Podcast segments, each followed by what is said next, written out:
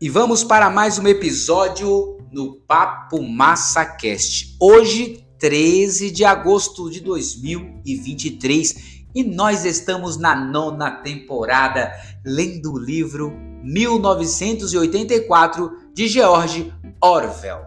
E claro, no último episódio, nós estávamos ali naquele momento em que Julia e Winston têm mais um encontro naquela igreja velha, sendo que ali naquela igreja a conversa se tornou um pouco mais profunda porque os dois começaram a preencher aquelas lacunas que faltavam de informações acerca um do outro. Eles conversaram com muito mais calma e Julia começou a relatar sobre a vida dela, a rotina dela, bem como também o Winston tem a liberdade de falar sobre ele ali e comentar alguns fatos. E a conversa, é, a, a leitura no episódio anterior terminou da seguinte forma: o Winston se surpreendendo por saber que a maioria das pessoas que trabalhavam no sec pornô eram mulheres, eram moças e não homens, né, cujos estariam mais na liderança.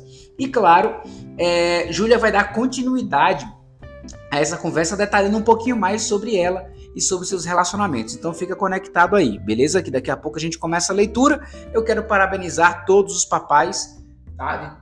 Todos os países que estão me ouvindo, são 45 países hoje conectados com o Papo Massa Cash, é, e a todos vocês que são pai de alguma forma. Né? Eu sou pai de dois filhos, eu tenho uma filha do, de 19 anos e meu filho tem 14 anos. Eu sou muito feliz pela vida deles na minha vida.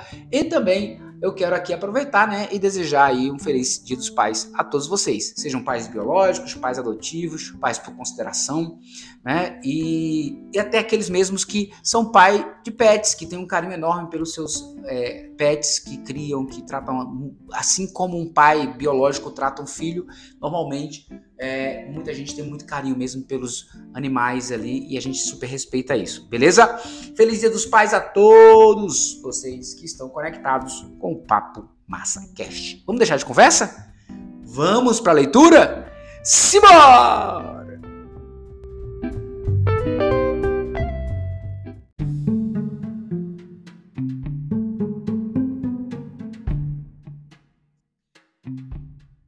Continuidade do capítulo 3, parte 2. Eles não gostam nem de mulheres casadas por ali, acrescentou Júlia. Sempre se pensa que as moças são muito puras. De qualquer modo, aqui está uma que não é. O primeiro caso de Júlia foi aos 16 anos, com um membro do partido de 60 anos, que mais tarde cometeu suicídio para evitar a prisão. Mas Júlia comentou: E foi ótimo. Caso contrário, meu nome teria aparecido na confissão dele. Desde então, houve muitos outros. A vida, tal como ela via, era bastante simples. Você queria bons momentos, eles, ou seja, o partido, queriam impedir que você tivesse, você, então, burlava as regras da melhor forma possível. Para ela, parecia natural que eles, entre aspas, quisessem eliminar seus prazeres, seus prazeres tanto quanto você desejar evitar ser pego. Ela odiava o partido e dizia isso com as palavras mais cruéis, mas não fazia nenhuma crítica geral a ele. Exceto no que dizia a respeito à sua própria vida, ela não tinha interesse na doutrina do partido. Ele notou que ela nunca usava palavras da nova língua, exceto as que haviam migrado ao uso cotidiano. Nunca tinha ouvido falar da fraternidade e se recusava a acreditar em sua existência. Parecia-lhe uma estupidez, fadada ao fracasso, qualquer tipo de revolta organizada contra o partido. O mais inteligente era quebrar as regras e, mesmo assim, sobreviver. Em vagos pensamentos, Winston se perguntava quantos outros como ela podiam existir na geração mais jovem gente que crescera no mundo da revolução sem conhecer. Outro, aceitando o partido como inalterável, não diferente do céu, sem se rebelar contra sua autoridade e apenas se preservando dela, como um coelho que se esquivasse de um cachorro. Eles não discutiam a possibilidade de casamento. Era remoto demais para que valesse a pena pensar a respeito.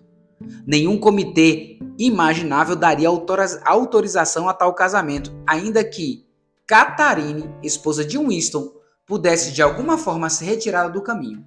Era impossível, mesmo como um devaneio.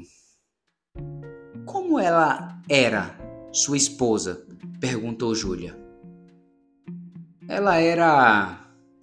Você conhece a palavra bom penoso ou bom pensoso? Que significa naturalmente ortodoxo, incapaz de um pensamento ruim? Não, eu não conhecia a palavra, mas conheço o tipo de pessoa, conheço bem. Ele começou a lhe contar a história de sua vida de casado, mas, curiosamente, ela parecia já conhecer as partes essenciais. Ela descreveu para Winston quase como se tivesse visto ou sentido o endurecimento do corpo de Catarine assim que ele a tocava, a maneira particular com que ela parecia repeli-lo com todas as suas forças, mesmo quando lhe dava um abraço apertado. Com Júlia, ele não sentiu dificuldade em falar sobre essas coisas. Catarine, de qualquer forma, havia deixado de ser uma lembrança dolorosa para se tornar meramente desagradável. Eu teria aguentado se não fosse por uma coisa, disse ele. Em seguida, contou-lhe sobre a frigidez da pequena cerimônia que Catarine o forçava a realizar uma noite por semana. Ela odiava, mas nada era capaz de fazê-la parar. Ela costumava dizer que era não, não como você imagina. Nosso dever para com o partido, disse Júlia de pronto. Como você sabe? Eu também já frequentei a escola, querido. Palestras sobre sexo uma vez por, por mês para as alunas acima de 16 anos. E no movimento jovem. Eles martelam isso na cabeça por anos. Diria que em muitos casos funciona. Mas é claro, você nunca sabe. As pessoas são muito hipócritas. Ela começou a tratar do assunto com mais detalhes. Com Júlia, tudo remetia à sua própria sexualidade. Uma vez que esta fosse chamada à baila de alguma forma, ela era capaz de desenvolver reflexões bastante sagazes. Ao contrário de Winston, ela compreendera o sentido profundo do puritanismo sexual do partido. Não era apenas que o instinto sexual criava um mundo próprio exterior ao controle do partido e que, portanto, tinha de ser destruído se possível. O mais importante era que a privação sexual induzia a histeria, que era desejável, pois podia ser transformada em febre de guerra e adoração à liderança. Júlia expunha a ideia nos seguintes termos.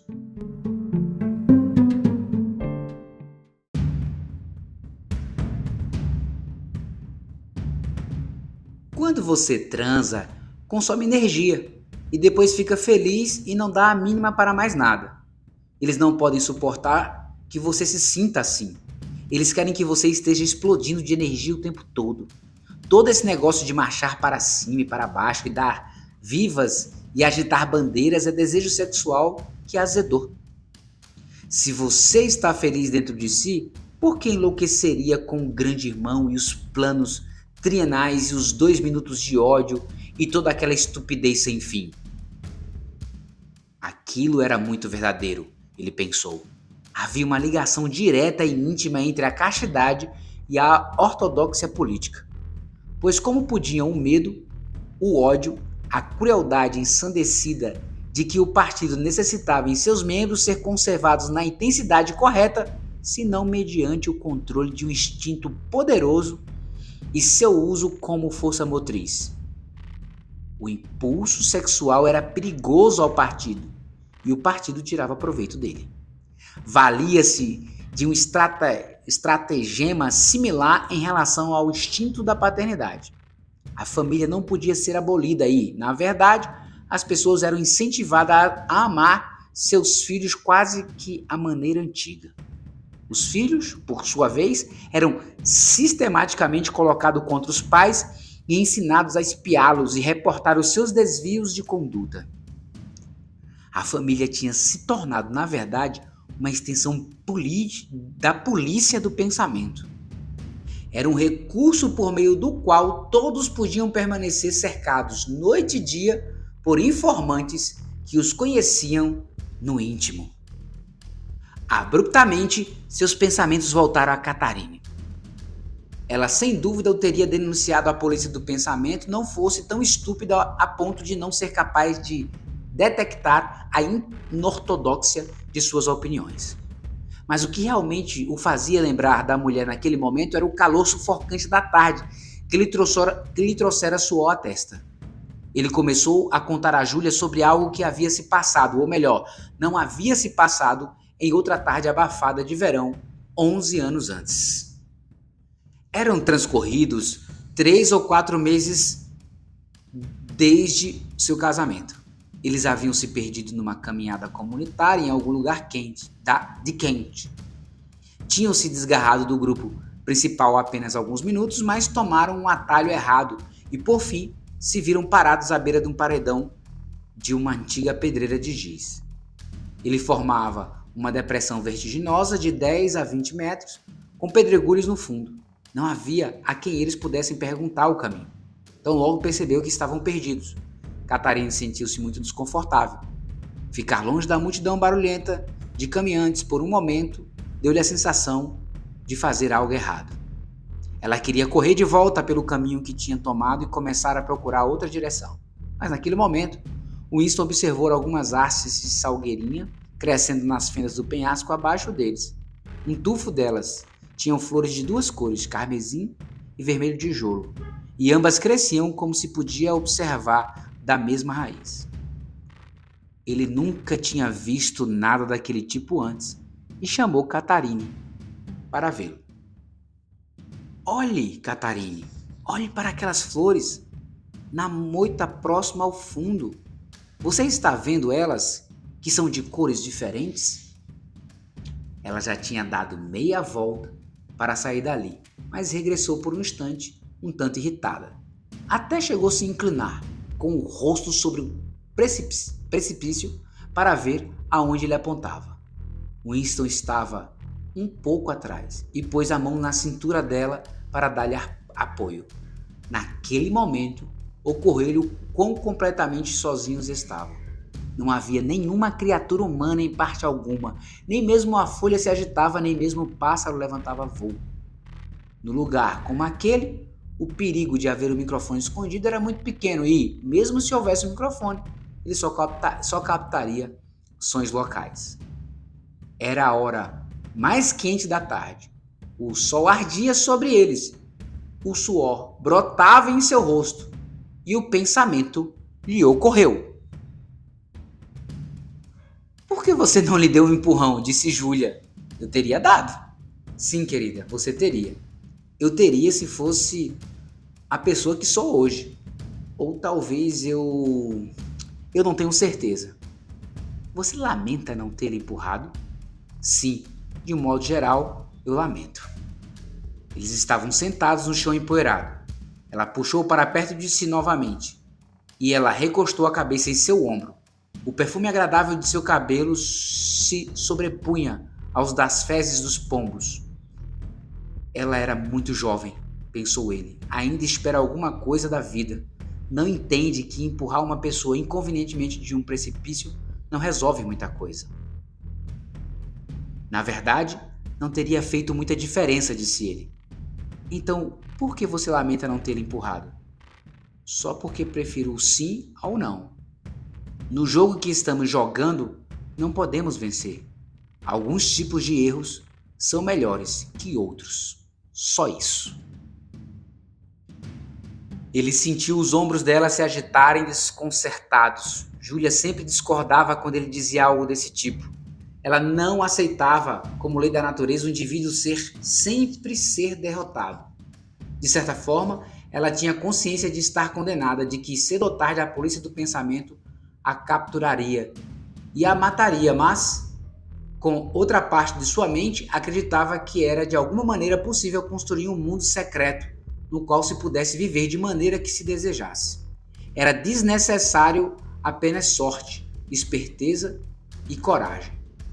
Era, ela não entendia que não existia felicidade, que a única vitória estava num futuro distante muito tempo depois de sua morte que, a partir do momento em que se, se declarava guerra ao partido, era melhor pensar em si mesmo como um cadáver. Nós somos os mortos, disse ele.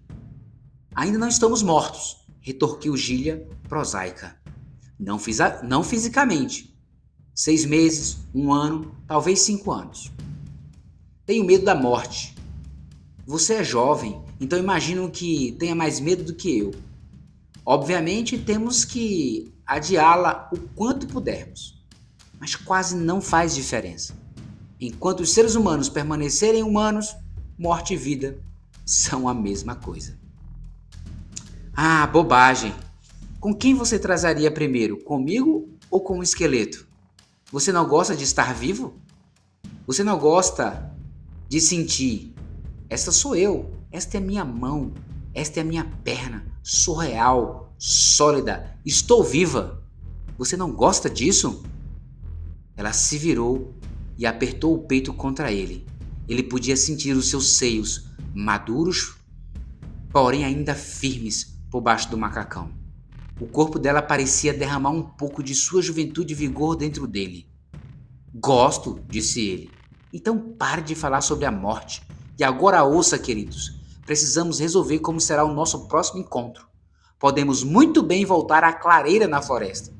Demos um bom descanso a ela mas você precisa chegar lá por outro caminho desta vez. Tenho tudo planejado. Pegue o trem, mas olhe, vou desenhar para você. E, a sua maneira pragmática, ela juntou um pouco de poeira, formando um pequeno quadrado e, com o galho do ninho de um pombo, começou a desenhar um mapa no chão.